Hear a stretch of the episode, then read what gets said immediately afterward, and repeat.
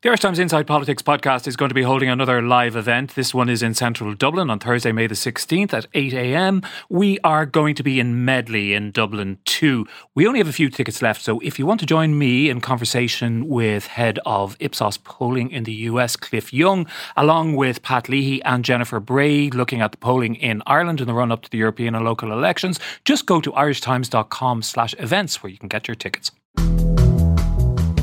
It's Wednesday, May the 10th, and you're very welcome to the Inside Politics podcast from the Irish Times. I'm Hugh Linehan. Today, I am delighted to welcome back Rafael Behr, political columnist, podcaster, and now author of a new book, Politics, A Survivor's Guide. Hi, Rafael. Hi, thanks for having me on the podcast. The last time you joined us, it was to talk about your podcast, Politics on the Couch, which also addresses politics as a kind of a mental health challenge, I suppose. So we're definitely seeing a theme here. Yes, that podcast came about in the pandemic largely, but also as a result of me coming to the conclusion that it was increasingly hard to analyse politics without really thinking about the psychology and the underlying motives of the people who were having the most influence. And the book, sort of by contrast, comes about because of sort of my own realisation of the stresses that I come under as a result of writing about British politics in particular, but I think the forces that turned British politics incredibly toxic have their analogous actions, in other countries as well. So it was sort of a more, to begin with at least, introspective diagnosis, thinking, how did I let British politics sort of consume me in such a way as it was actually, I think, doing me harm? And would that diagnostic process illuminate some themes and some ideas that might actually be useful for a general reader to understand what went wrong with British politics in recent years? Because it's important to state, and it kind of forms the opening part of the book to an extent, that you nearly died about 3 or 4 years ago. You had a really serious heart attack that could have killed you. Yes, that's absolutely right. I was, I'd actually been suffering from angina for a number of years, but hadn't diagnosed it. I just thought that was just what getting middle-aged felt like, having burning, crippling chest pain as you tried to do any exercise, which was a bit naive looking back on it, but also denial. And one of the themes in the book is that sense that you can have a system that is quite fundamentally broken and very profoundly diseased, as was the case with my cardiovascular system, but just carry on thinking, well, I'm sure it'll get better. I'm sure these obstructions will clear themselves. And I'm sure this difficulty we've all got breathing the air of politics might just pass, and it's just a phase. And having, yes, what I believe is clinically known as a massive bloody heart attack certainly forced me to confront the possibility that I had underestimated the scale of the challenge. Now, I should be clear, the book is not one enormous extended metaphor that turns my cardiovascular system into the body politic. That would be weirdly self-aggrandizing. But it was the pivotal moment that made me realize politics. I had felt incredibly stressed at that time. It was the culmination of the sort of Brexit battles in Parliament. And shortly after Boris Johnson had won the majority in 2019, in fact, it was New Year's Eve 2019 to 2020 that I had the heart attack. And so that sense that all the toxin of politics, I'd allowed it to seep into my skin and really, and get me incredibly wound up and stressed. That was telling me something not only about my own health, but actually about the state of British democracy. So, I don't want to overextend the metaphor either, but I'm going to do it a little bit because, looking at your bunged up heart and the consequences of that, there are elements there. You had a genetic predisposition to this. You weren't looking after yourself right. And there was something going on in the world outside, which were all factors that led to this event. And in a way, you could say that about then the political story you tell too. Those three things are true. Yeah, I think that's right. I think certainly there was the immediate stress, the sort of the hypertension, if you like, caused by by Brexit and the fact that if you remember 2016 to 2019, this was the period, well, who could forget, when Parliament was really failing, in fact, to enact the referendum because it couldn't really be done in a way that would satisfy anyone, least of all the people who had voted to leave the EU.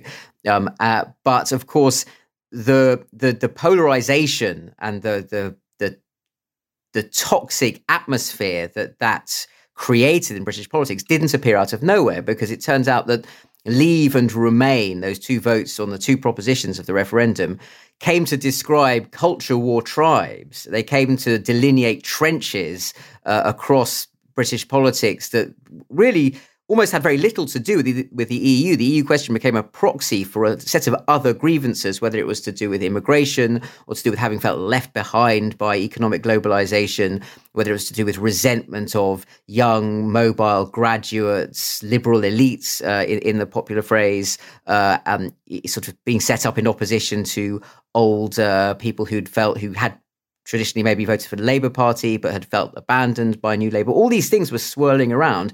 And then along came this referendum and said, you must choose, you must align yourself with one of these two banners and you must muster to that banner.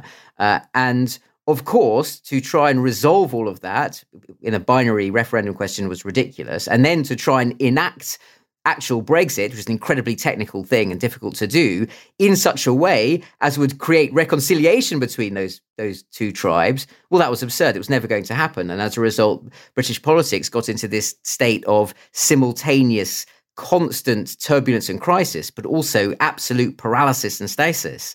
And that was what was really tearing people apart, people inside politics, and also people looking at it from the outside thinking, I don't want any part of this.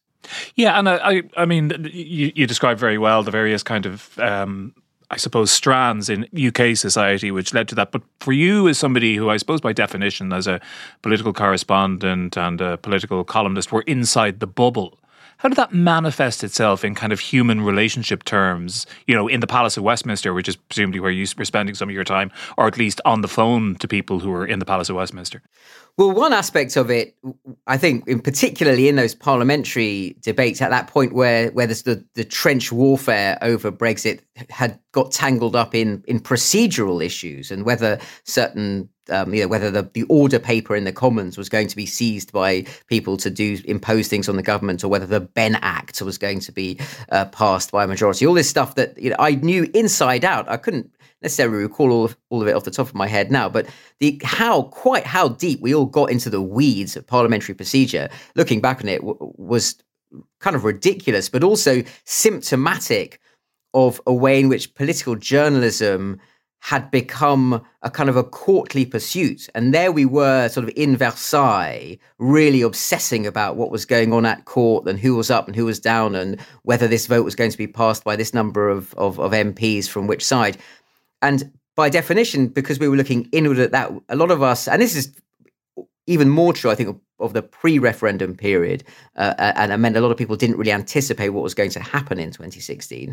We turned our backs on the actual country beyond and what the politics that we thought we knew all about. We prided ourselves on being incredibly au fait and very savvy is the word I use about how politics really works. But the thing we were calling politics was not really the thing that was perceived by people outside in the rest of the country. So we were sort of incredibly sort of efficient in understanding something and then also incredibly ignorant of what that thing really meant for the country, I think. So that revolution of those who felt themselves dispossessed against the system as it had developed over the previous 20 years or so, was journalism complicit in that? You do quote the American media theorist Jay Rosen, who talks about the savvy style, as you say, which is a certain kind of a political journalistic style which presumes a certain kind of nod and wink insiderism and really disparages any kind of emotional attachment to a political point of view at all. It's a kind of a I suppose I describe it as sort of a performative skepticism that can often end up as cynicism. Yeah, well, I think there's two elements to this. One is that wider problem of the savvy style in political journalism, which I think relies on an assumption that there are basic parameters of decency and there are democratic norms that everyone observes. So ultimately, you can organize your political commentary around the proposition of who's up, who's down. It's sometimes called horse race journalism. Who's ahead, who's won by a nose. And you don't ever really have to take the step back and go, well, it is interesting that candidate X is ahead. But if that's someone like, say, Donald Trump, or I would say Boris Johnson, they're different characters, but I think they can be compared in some respects. It is interesting, but also you're now to have a sort of an ethical duty to wonder whether it is a good thing that they are getting ahead in the way that they are. If for example, blatant lying is effective in a political campaign. You can observe that, but I don't know the answer to this, but at some point you then have a duty to say, well, also blatant lying is bad for democracy if that works. And the fact that it works doesn't make it good. It's not just a winner takes all system. So that's one sort of cultural problem. And I think very specifically in relation to Brexit, we had this issue where the European Union, how it works, why Britain joined it, what it actually even is, what the single market is, was not something that the most the sort of well-briefed, well-connected Westminster journalists really understood or knew about. It had never been their business. And a lot of things were said in that 2016 to 2019 period were given to journalists who were used to taking stories from their sources and were briefed out and written up as very serious, important political things that were nonsense, absolute nonsense, if you actually knew anything about the EU. And I think a lot of the sort of, there was a kind of strange parochialism about Westminster journalism that meant people just took things for granted that were, if looking at it from Brussels, were just absurd. Obviously the German car industry wasn't just going to go and tell Angela Merkel to give the UK everything that it wanted, full access to the single market, but without freedom of movement. And an equivalent absurdity written up with regard to UK domestic politics would have been laughed off the front page. No one would have dared, no serious journalist would have dared say something equivalently stupid, but they got away with it with regards to Brexit because people didn't really understand the EU.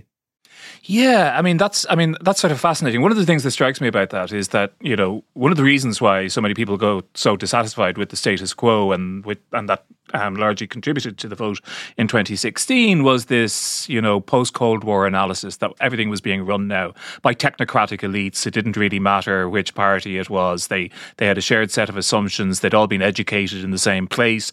And implicit in that, no matter how unsatisfying you might find it, was the idea that these people knew what they were doing. And one of the things that the post-2016 period reveals to me, I think, is that they didn't know what they were doing. Yeah, and certainly, and before that, you can say, well, what happened in 2007 and 8, the financial crisis, really was the moment when we ought to have taken a step back and thought, well, how deep did we go into the complacency that we thought that post-Cold War world, that Fukuyama, the theorist, described as the end of history, he's sometimes sort of overinterpreted, misinterpreted, but the sense that somehow there was a new liberal democratic equilibrium around broadly liberal capitalist propositions, and it was you just sort of tinker around the edges to find the right balance between freedom and equality, and everyone would be happy.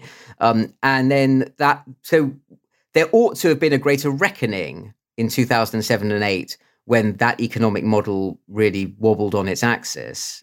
And the interesting thing specifically in the context of Britain, what then came out of that was the coalition government between the Liberal Democrats and the Conservatives, which had all the sort of surface apparatus of novelty. It was a new form of government. It was a change of government because you had New Labour in power for a decade, 13 years.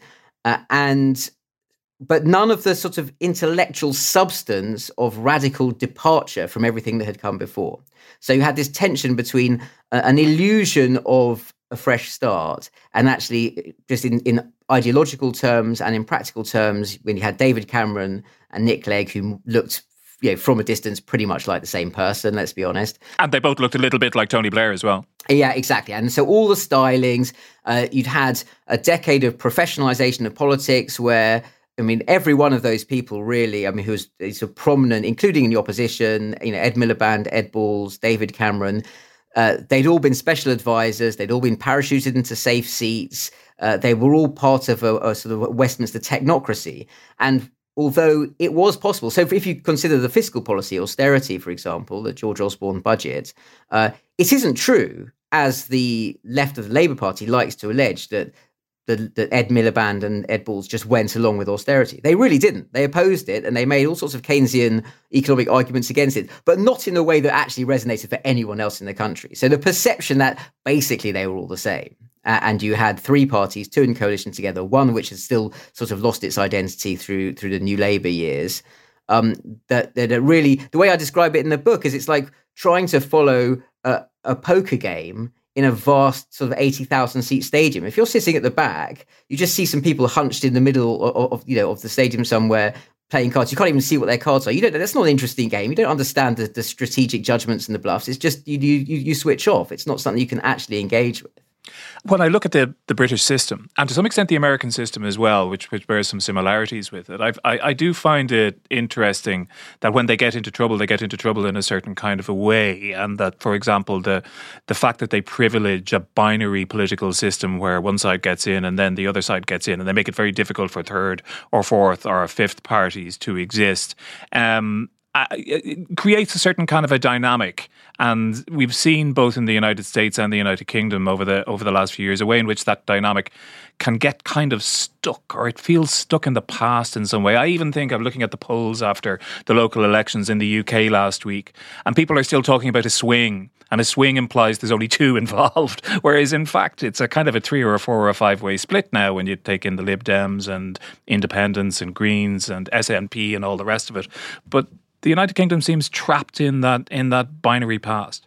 I think that's absolutely right, and a really important observation. And the one thing, if I want to be self-critical about things that I called wrong in that 2016 to 19 period, a real peak of the Brexit.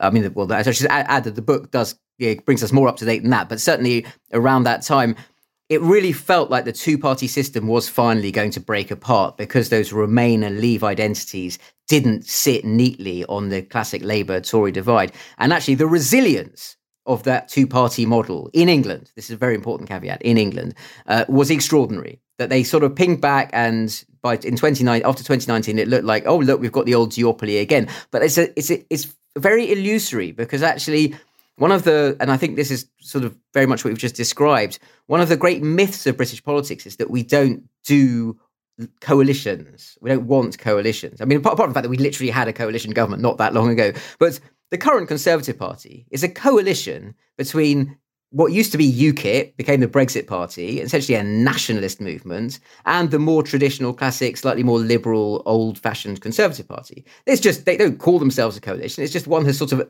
absorbed the DNA of the other. The Labour Party is a coalition between sort of liberal centre-left and more orthodox, classical, Marxist-led socialists. And on top of that, you have a situation where more or less every time the British public are given an opportunity, the UK-wide public are given an opportunity to vote for other parties in a way that will actually have an impact, they do. I mean, in the 2019 European parliamentary elections, the Conservatives came sixth behind, the Brexit Party, the Lib Dems, and the Brexit Party were the two leading parties. The reason the Scottish Nationalist Party runs Scotland, they got their in their Westminster dominance, but they got there by way of proportional representation elections that enabled them to take control of Holyrood. So, this is a very English thing and a very mythological thing, this idea that somehow there is stability intrinsic in this two-party system. The opposite is true. You repress the need to actually have an open debate about where are the compromises, what are the deals we can do, what are the legitimate deals we could do. And just to finish the point, with regard to the most recent local election results, what you're seeing now, this very week in British politics, is a frankly ludicrous discussion about, this is very bad for Keir Starmer because it means he might be forced to do a deal with the Lib Dems. And you can keep asking him 7, 8, 9, 10 times, would you do a deal with the Lib Dems? And think, well, he's only going to answer it once, and he doesn't know. And at some point, it's not inherently wicked to think that there might be a coalition. You can have good coalitions, good governments, bad governments. And the fact that this is something that British politics still seems to think is worthy of alarm in any way is infantile, frankly. I suppose I sort of understand why the Conservatives do it, because I can see the incentives, I think, more strongly there because of where their vote is focused in England, and they're able to maximise it in a certain way and they benefit from it. Speaking to you as somebody who's kind of on the centre-left of the political spectrum, I think Labour have a lot to answer for not taking the proposition for electoral reform more seriously. I think that's very interesting. And yes, I agree. I do understand why. And it's a very self-interested reason. I mean, essentially, the reason Keir Starmer doesn't support, or notionally doesn't support, proportional representation, I mean, he has done in the past, he doesn't now. It's all a bit complicated. No one really knows exactly what he thinks, which is part of his problem. But anyway, it's for the simple reason that, under a more proportional system, it's quite easy to sort of war game the scenario where those two bits of the Labour Party that are essentially a coalition one being a socialist movement that rallied very strongly to Jeremy Corbyn when he was a leader, and the other being a more liberal centre-left movement that is barely distinguishable from the Lib Dems in most respects, become two parties. And in a sort of more continental European system, they probably would be two parties. And it's not in Labour's interests, you know, the leadership of the Labour Party, to allow that to happen, especially when the existing system might offer them a route to power. And this is the great catch-22 of British politics, that the only way to actually reform the electoral system, which I would like to see happen eventually, is to win an election by first past the post, the current system. And anyone who wins by that system immediately loses their incentive to change it. So it's a sort of a gerrymander, isn't it? It seems to me. There's an awful lot of people in the British system who don't end up with political representation. Absolutely. I mean, if you live in a safe seat, you know, you can, where the votes just pile up, and the old joke, you know, goes to the sort of a donkey in a blue or red rosette could win. You don't feel very represented at all. And it's particularly interesting in regard to Brexit at the moment, because what it means is, although we now have quite consistent polling showing people thinking, well, actually very consistent polling showing people think Brexit was a bad idea and a mistake, and quite a solid lump of people who would ideally reverse it. I mean, that's practically very difficult, but people don't like it. But in the seats that Labour have to take off the Tories to form a majority under the present electoral system, you have a lot of people who still feel quite strongly about Brexit and would be vulnerable to, or amenable rather, I should say, to a conservative message saying, Keir Starmer, slippery London metropolitan lawyer, he's going to try and take your Brexit away from you and open the doors to mass immigration.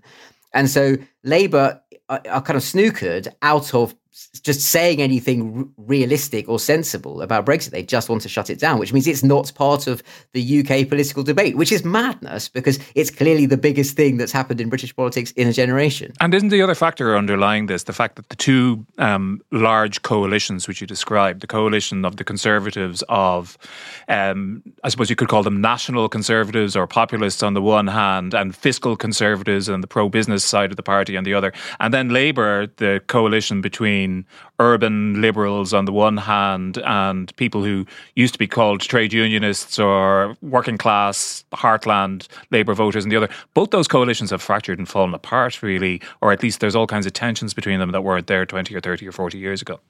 Yeah, with the Labour one, it's interesting because I think there's a much deeper, longer breakdown in that coalition because essentially the organised labour and the structures of organised labour gave a lot of people a sense of esteem and agency in their communities, in those places that, you know, in America they call the Rust Belt, and you know, it's an effective enough metaphor to describe the places that were really hollowed out by Thatcher-era economic reforms in the 1980s, the former coal mining towns that swung first behind Brexit, and then Brexit was, sort of crudely speaking, the kind of gateway drug to then voting for Boris Johnson and the Conservatives. And people thought that was a major realignment, but it might not have been after all. But the forces that were building to and these were people who would very, very instinctively have voted Labour because it was a badge of identity, and it was very hard for them to ever think about voting for someone else. But, you know, there are the sort of the cultural apparatus that sustained that as a movement in the country was corroded over a generation.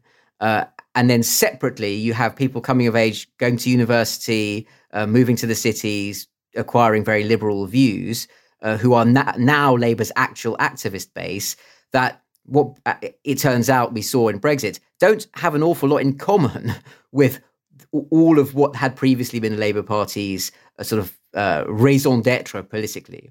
Although that's not an exclusively British phenomenon. I mean, there are, you know, what used to be communist strongholds in French cities are now the places that vote for Marine Le Pen.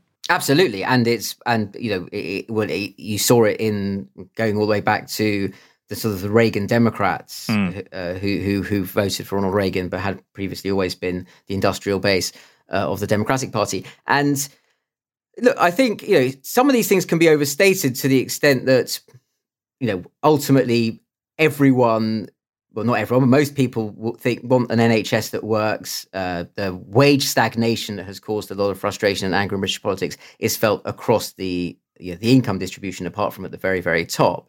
And certainly what Keir Starmer is banking on is that enough people just think it's time for a change of government, and their reasons for feeling that are a much broader cultural sense that Britain just doesn't work anymore. The place has just been degraded and is falling apart. And the reason for that is we've had 13 years of Conservative government, and it's time for something different. And I think he's probably right enough about that he will probably be the next Prime Minister. I should say that the book is not primarily about the sort of structures and the systems of politics which we've been talking about, and I want to go a little bit more into the kind of psychological and emotional parts of it. I'm going to take a quick break, first of all, and just to remind you that should you be so inclined, you can sign up as a subscriber to irishtimes.com at the not surprising URL of irishtimes.com/subscribe. We'll be back after this. And you're very welcome back. Rafael Behr is still here with me. Rafael, I was reading your book over the weekend, and at the same time as I was reading it, I was looking out of the corner of my eye at the coronation of King Charles III on the television. And I have to tell you that from an Irish perspective, when you look at these things, I mean, we're in a strange position vis-a-vis you guys. You know, we know you so well, but you still seem a bit strange. And you seemed particularly strange last weekend. And I was trying to reconcile the society with the various pressures and tensions which you describe in the book with this thing I was looking at on the telly and failing. I wonder, can you help me?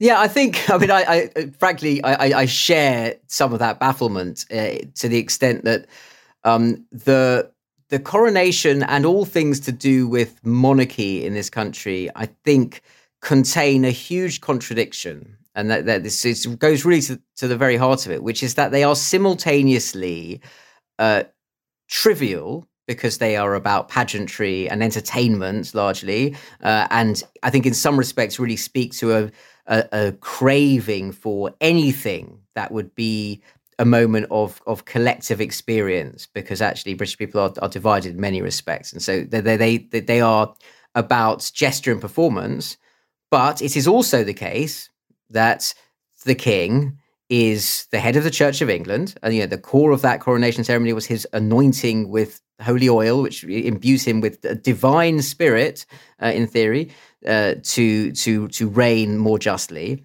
And also still constitutionally, the Crown has immense powers. It signs laws into effect. I mean, it's all jurisdictional notionally. But let's not forget that there was that moment, remember, when Boris Johnson got fed up with the fact that Parliament kept voting against him over Brexit. And he prorogued Parliament. And he just said, actually, let's just we'll dissolve this tedious assembly. Now, this is something that if it happened in any other country, it wouldn't. There would be no hesitation in people saying this is an absolute outrage. It's an affront to democracy. This person is behaving like a despot, because that's what despots do. They dissolve Parliament. But because it's Britain and we have this very deep-rooted sense that, the Commons is the mother of parliaments, and democracy is somehow and is in our lifeblood. That somehow it wasn't as bad as all that, and the power that he was using then was a crown power. He had that; that was a royal prerogative that he was arrogating. He basically got the crown out of the House of Commons dressing up box and wielded it as a weapon against the political opposition. And he was able to do that because the Constitution actually allows him to do it, because we are so in many ways so complacent about the habits and the culture of democracy that we didn't really stop to consider whether or not those habits and those culture have endured into the third decade of the 21st century.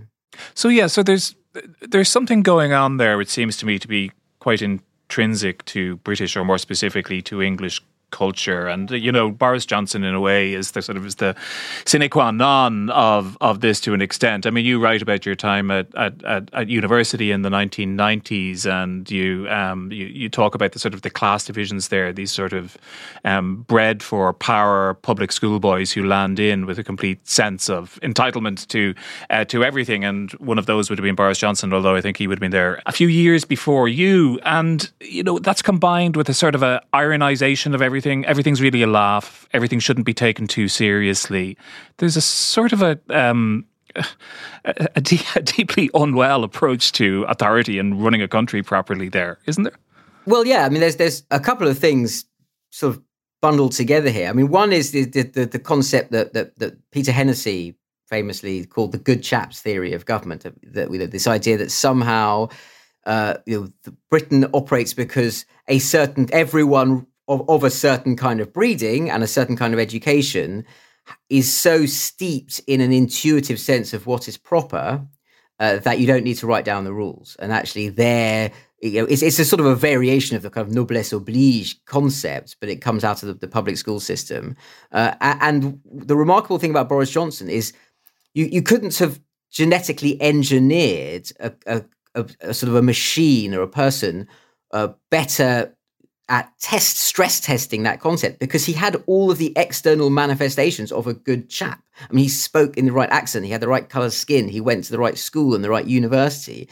And I think that gave him this camouflage to sort of conduct a huge fraud on British democracy in plain sight. And I think it's very interesting that I don't think anyone that could have got away with his performance, the shtick that he did, the sort of end-of-peer pastiche Churchillian thing, the self-deprecating, the wink at the audience that says, well, you know, we all know I'm kind of making this up, but if you're in on the joke, you're laughing with me, then we can all just sort of bumble along together. I don't think someone who didn't have his accent, his styling, his background would have got away with that. And that's, I think, sadly, a legacy of class deference and all sorts of interesting things in English, and you're right to say English as opposed to British, I think, political culture, that there still hasn't yet been a proper appraisal of, and that sort of glibness, as you say, meant that we got much deeper into a crisis than I think we would have done if there'd been a more sort of realistic understanding of what are the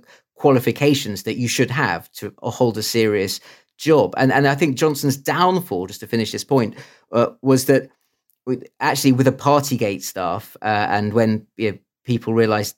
Well, everyone who'd known him personally knew all along, which is that everything he says is a lie, almost everything. The switch there was suddenly the people who were laughing with him felt that he was laughing at them because they'd obeyed the rules and he hadn't. And then suddenly the clown's grin looked like a nasty sneer, but it was the same face all along. He hadn't changed. So the question really is, what propelled him from what would have been his natural milieu, which is the opinion pages of the Tory press or comedy panels on BBC chat shows, into number 10 Downing Street? I don't think that would have happened previously. So what changed in the British electorate and the British mentality that allowed that to happen? Well, I mean, part of it goes back to what we were saying a moment ago about the way Westminster political journalism works, actually. I wouldn't overstate our responsibility for this, but this idea that you can treat politics as a parlour game, and the person with the best lines or the best sort of panel show appearance has earned some kind of qualification to do these top jobs is at fault. But also, bluntly, I just think, I remember a very interesting conversation I had with a Conservative MP in the summer of 2019 when Theresa May had resigned and Boris Johnson was the lead candidate. And a lot of Conservative MPs at that point were saying, I'll do anything within my power to stop him. He's morally not entitled to do this job. He has to be kept away from it. And then interestingly, as it looked like he was going to win, they all suddenly switched because their self-interest and their ambition was going to be fulfilled. Lots of people either kidded themselves that, oh, well, he will need sensible, good people like me on the side to keep him honest, which meant also that they got to keep cabinet jobs. To finish the anecdote, I saw a Conservative MP who was supporting Boris Johnson in Portcullis House in Westminster, annexed to the Commons, and I said, "Look, you're just desperate now, aren't you? I mean, this is your absolute Hail Mary pass. You have no idea how this is going to work out. You just think you might win, and he doesn't really believe in anything." As a challenge, expecting this person to say, "No, you're wrong. You've misjudged him. Actually, there's a cunning plan here, and that he's much more sensible, and it's all just shown. You just wait and see." But in fact, this person said, "Yeah, that's pretty much it. Yeah. I mean, that's what it came down to. That's all there was." And I think crucially, because there were so many contradictions about Brexit itself, and it was impossible to do well or in a way that would satisfy all the people who'd voted for it, the contradictions in him, he was the kind of incarnation of Brexit, the spirit of it, that you could have your cake and eat it, that you didn't need to take it all seriously, that people who pointed out hard things were just killjoys. Those two things were perfectly suited for that moment. The subtitle of your book is How to Stay Engaged Without Getting Enraged. I was listening to to a podcast that you were on a few weeks ago. It was a New Statesman podcast with sort of a number of different generations of New Statesman political journalists talking about their experiences at the magazine, which, as listeners might know, is the sort of the main left of centre political magazine in the United Kingdom. And of course, you know, they had very different experiences. And as always happens when journalists gather, there were fond reminiscences of very long boozy lunches and things like that. But I did find it interesting too, the way that the job has changed for various people over the years. And you were there for a while and there were people who succeeded you. Whatever about the merits of the long boozy lunches, and they do sound like they were fun. I didn't get any of them at all. The modern context, when you talk about being engaged or being enraged, inevitably brings up the question of the 24-hour news cycle, the interaction with social media, both for politicians and for journalists, and how much that has transformed the political landscape and contributed to engagement and enragement. Yeah, I certainly think, you know, it's easy to over-catastrophize the role that social media has played in the state of politics and democracy, just because, or at least the necessary corrective is that people have said equivalent things by every medium that's ever come along. So people complained about, you know, at one point people thought novels were corrupting the minds of young women, and the, you know, radio was doing the same, and then television. So, you know, with that caveat aside, I do think social media has done something fundamentally different. And part of it is just a sheer acceleration of the news cycle. That means almost every moment of the day, if all the journalists and all the politicians are glued to Twitter, is a kind of rolling referendum on what matters most. And it's a rolling referendum on what matters most with an electorate of self-selecting people who also want to be very engaged on Twitter, which is not the actual country and not the real people. And on top of that, you have platforms that by their very architecture really amplify all the biases we know, the sort of psychological biases we know that can send people into more radical positions, into more polarized positions. So you furnish your own information silo with opinions and facts, in fact, that will reinforce your existing prejudice, and you will try and block out the things that give you data and information that might make you uncomfortable by telling you something you don't want to hear. Or if you do see the things that make you uncomfortable, they will be presented to you by someone who agrees with you saying, behold, this absolute nonsense. This is all rubbish. You can ignore this because this person is an idiot.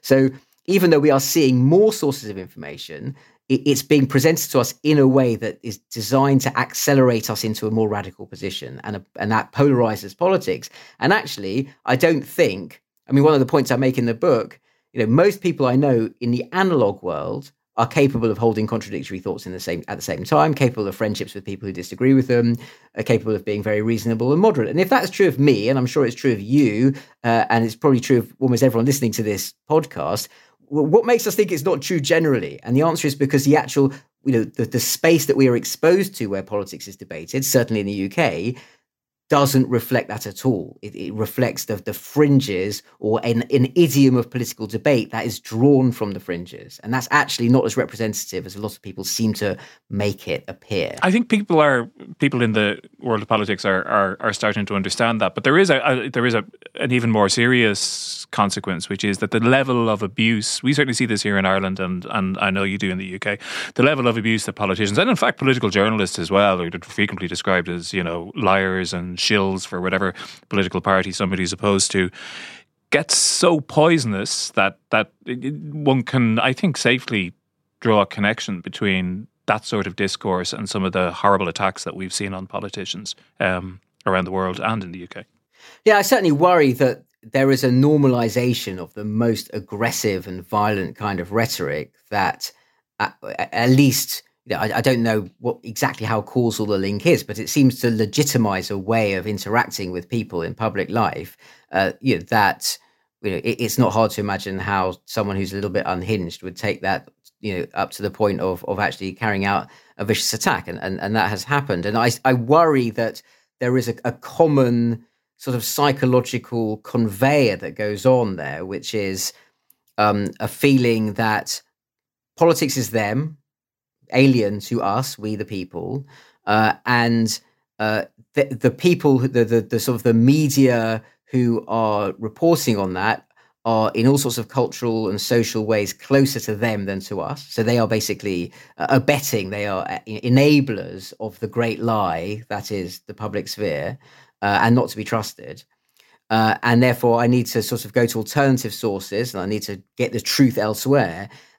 And then in that by that process, a kind of conspiracy theory mode of thinking really starts to permeate the whole of the mainstream. And then politicians see that as a resource, as a kind of political energy to tap into. And you see it a little bit happening now in English conservatism. Now that the Tories are on the ropes a little bit, the way they frame political debate about, there are elites that are against you and the Remainers are sort of agitating against Brexit, it starts to sound a lot like kind of essentially conspiracy theory that, we're trying to deliver for the people, but there's this sinister network that's just thwarting your will. And that is incredibly dangerous because that really sort of corrodes the fibers that connect the voters to the people being elected. And then you can still have elections, but what you don't actually have is a kind of a civic culture that makes those elections satisfying to the people who vote in them. And that's essentially the core appeal of populism, isn't it? Is that you, the people,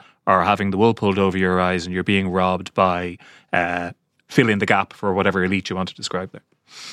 And the great lie of populism, because the lie of populism is that there is a will of the people that a politician, ideally a very charismatic one, can embody. And that if that person, having a sort of quasi-mystical capacity to channel the will of the people, can get what they want done, then everyone will be satisfied. But the reality of what politics actually is, and this is a point I make early on in the book, because I think it's very important, what politics is at heart is a mediation of incompatible interests and a negotiation between incompatible interests in order that people don't end up fighting each other. I mean, that's basically why you have democracy. So people go to parliaments, they are represented. Now, ultimately, if the people who want affordable homes in new places and the people who don't want those homes built in their backyard aren't going to agree that where the homes should go. And you need a mediating process that goes on. And what the populist says is, no, those contradictions don't exist. It's just about pure will and the right person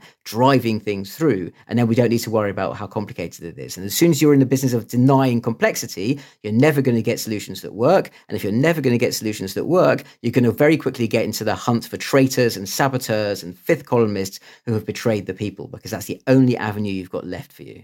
So people won't be surprised to hear that the book is ultimately, in my view anyway, it's a rallying call for understanding complexity, for empathy for other human beings, recognising that they're human beings and not just avatars on social media. And it's also, I think it's a rallying cry for centrism, not usually something one hears an awful lot. You don't see thousands of people streaming down the streets shouting for centrism. Maybe that's the problem with centrism, is it? Yeah, I think that's fair. I mean, the problem is centrism is incredibly hard to define because the centre does move. I mean, where the centre of British politics is now, as a sort of position, if you want to describe it, and I wouldn't define it this way, as a position equidistant between whatever the leader of the Labour Party and the leader of the Conservative Party say at any given moment, that's clearly going to be different now to where it was in 1979 when Margaret Thatcher was leader of the Conservative Party. And Labour were going out of government. Callaghan, the government, was on his way out. So there is a problem there if you just say centrism is whatever works to tactically get enough people in the middle ground to vote for you.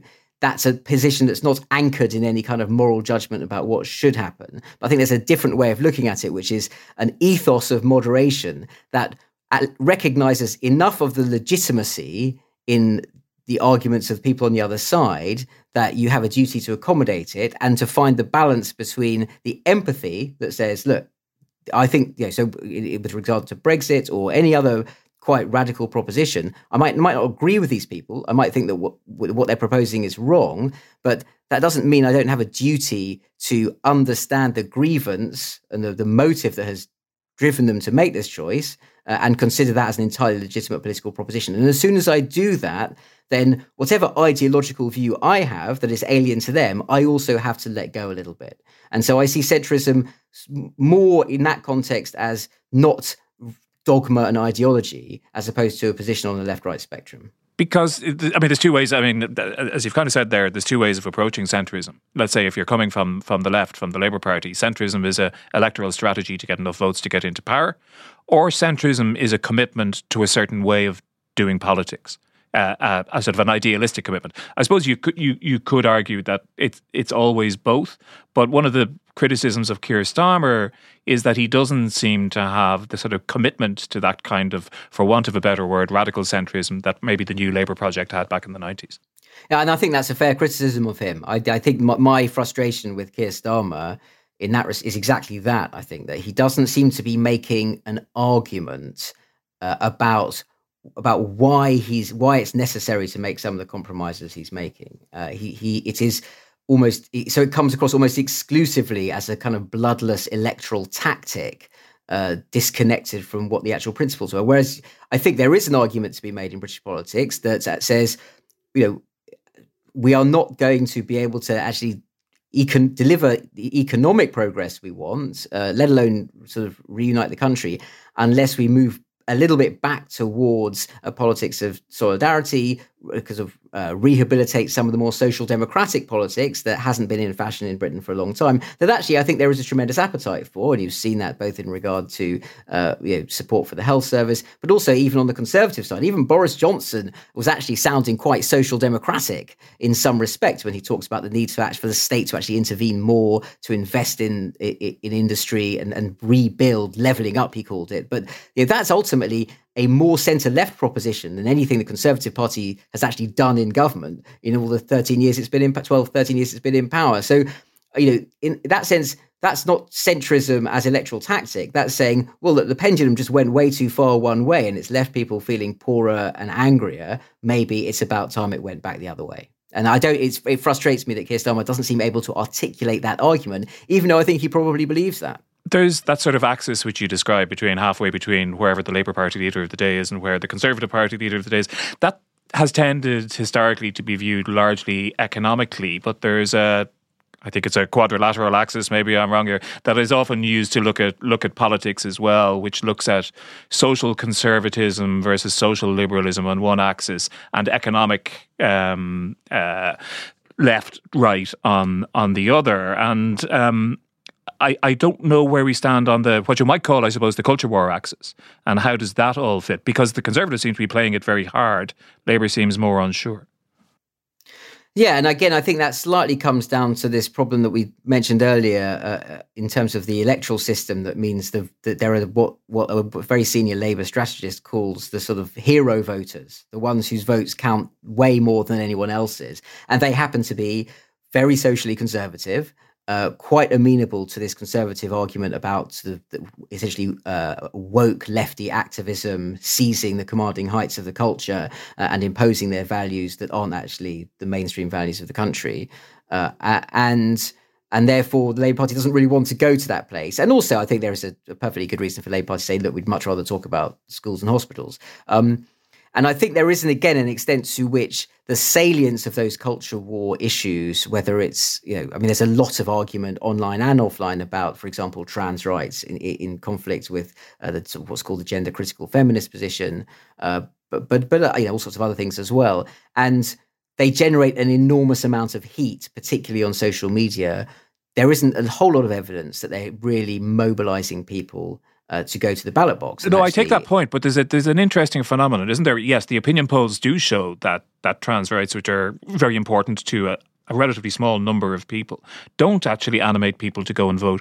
But you see both in the United Kingdom and in the United States that parties of the right, that conservatives, are either ignoring that or they don't believe it because they're doubling down on it. Well, yeah, and it certainly had an impact, I think, that particular issue in Scotland when I think the Nicola Sturgeon got on the wrong side, where she thought that the mainstream opinion was somewhere and it turned out to be somewhere else with regard to that particular issue. I think, and again here, the bit of the book where I deal with this, I think the argument I hope I made, it's quite a tricky argument to make that I think is very important, is it's not so much the specific issue that is salient because, a lot of people don't care about that stuff. But what is very animating and powerful is the kind of politics that fuses with people's sense of identity. and you know, what I call the sort of the sacred issues. And yes, I think Conservatives have historically been much better at speaking to those sort of sacred values that really mobilise people. And the left, by contrast, tends to speak a slightly more technocratic language about redistribution and justice and things that feel quite abstract. And a good example of this is gun laws in the US. If you're looking at it from the outside, from Europe, you think, well, it's madness. Clearly, if you sell automatic weapons in supermarkets, you're going to have more murders committed with guns. And the answer is to just make it harder to buy, you know, weaponry that kills people. And it's baffling as to why it's so hard to get that argument across, why the mainstream US debate is so far removed from that. And the answer is because enough people have associated guns with the Second Amendment, with their sense of patriotism and identity, that when they hear a Democrat or someone say, we need to reform gun laws, what they actually hear is, I hate America. And that is that's not a minor niche issue. That's literally the biggest issue you can have in a lot of politics. And I think that's definitely true in a lot of these other issues, that once something gets fused, and it was true for Brexit as well, the argument about whether or not it was a good idea to leave the single market was a technical one. The argument about should Britain be a free country that decides its own future and its own destiny was about your sense of belonging and your sense of identity. And I think the left often gets that wrong, particularly on the sort of more culture warrior side of the left, where they start saying, well, the Union flag represents atrocities and racism and all these things. You know, if you say that, you've got to expect that an awful lot of people who don't spend all their time absorbing history of empire and terrible things that were done under that flag just hear, I hate Britain. And if they hear that, they're not going to vote for you. So we find ourselves now in this sort of hangover period after that absolutely intense 5 or 6 years of post-Brexit. These unusual figures, let's put it that way, like Boris Johnson and Jeremy Corbyn have, I think, departed the political stage. You're never 100% sure with Boris Johnson, but I think we'll presume that. And now you're left with these slightly dull, rather unconvincing, much more centrist technocrats, really, who don't really demand the full-throated support of either of their parties, I get the impression, but they're prepared to go along with them for the moment. This feels like an interregnum to me. I don't know what you think. That is my instinct as well, unfortunately. I very much wish one of Keir Starmer or Rishi Sunak, I mean, I'm not a Conservative voter or supporter, as is probably clear, but if someone had the charismatic capability to turn that more centrist proposition into something that would animate and excite people, I think you would have a better chance of really shifting the dial and changing the tone of British politics. I worry that, exactly as you say, we're in a position where the next Parliament could be one where, particularly if the Conservatives are in opposition and no longer bound by any sense of responsibility to say things that would be effective in government, you could have a weak centrist government besieged on both sides by culture wars, and this period of relative calm will give way to something equally sort of as turbulent as we've had before. But that said, predicting what happens in British politics at the moment is an absolute mug's game. I mean, there is something, though, isn't there, about politics, which maybe political scientists don't pay enough attention to, but which we've definitely seen over the last while, which is politics is a form of entertainment. And in fact, increasingly in the world that we live in, the worlds of politics and entertainment tend to blur, as we've seen with Boris Johnson and Donald Trump and a few other figures as well. And political parties or political movements underestimate that part of that, the potency of that at their peril. I think it's certainly one of Keir Starmer's biggest weaknesses is that he doesn't look like he enjoys it. And I think that's a real problem. And maybe he does enjoy it privately, or he finds politics very interesting. He definitely wants to be prime minister. But I think to really succeed as a leader in British politics, you need to have that quality that when a limelight falls on you, you bask in it. And whereas Keir Starmer, he always looks like he's kind of in that bright glare. He's reaching for the factor 50. He's worried he's going to get sunburnt. And he flinches a bit from the attention. And people can smell that immediately. And I think that is one of the things that's holding back his personal ratings. It's holding back that connection with other people. Just one last question, Rafael. Are you sick of politics, or do you hold out hope for it? Because the book starts with you literally being sick of politics, getting sick in part at least because of politics. And the implication is that there is some kind of a toxicity that seeps out from politics to the rest of us. But you're still a political columnist. You've just written a large book about politics. I mean, what do you feel about the future of politics in the United Kingdom now?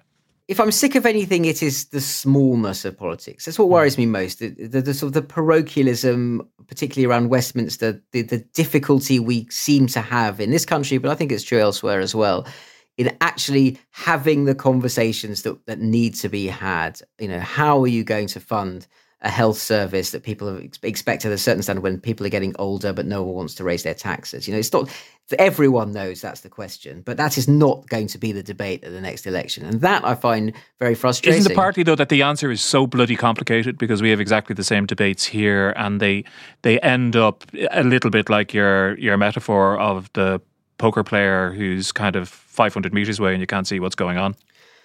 Yeah, although I do think, you know, it's always possible that some great communicators are able to cut through that, and you know, there are times when you know, I think, as we found in the pandemic, actually, when there is sufficient will and consensus to just do something and get behind certain things, actually things can happen quite quickly. And although, you know, people argue around the margins, the story of the pandemic, broadly speaking, was in the Western world a tremendous success, where in an extraordinary period of time, less than a year, a vaccine was produced and given to lots of people. And so, you know, things, you know, are possible, although that's kind of practically wartime circumstances. And my concern, I suppose, is that, and this is, you know, actually the book is quite optimistic. I should say to people, it's quite an optimistic book in many respects, but the bleaker bit of it is the worry that there was, you know, a sort of middle of the 20th century, a post-Second World War consensus about what decent, normal, liberal democratic politics looked like. And that there was a huge heap of moral capital in terms of, for the system, that we've just been spending and spending and spending. And it's sort of run out of road, that system now. And we might have to relearn a lot of hard lessons that we learned in the first half of the 20th century the hard way. And I really don't want that to be true. But that's my gravest concern at the moment. Rafael Behr's book is called Politics, A Survivor's Guide. It's published by Atlantic Books. I think it's safe to say it's in shops now, is it, Rafael? It is very much in shops now. Okay, so go out and get it. Thanks very much to Rafael for joining us today. Thanks also to our producer, Declan Conlon, and to our engineer, JJ Vernon. That's it from us for today. We will be back on Friday with our wrap, but until then, thanks very much for listening.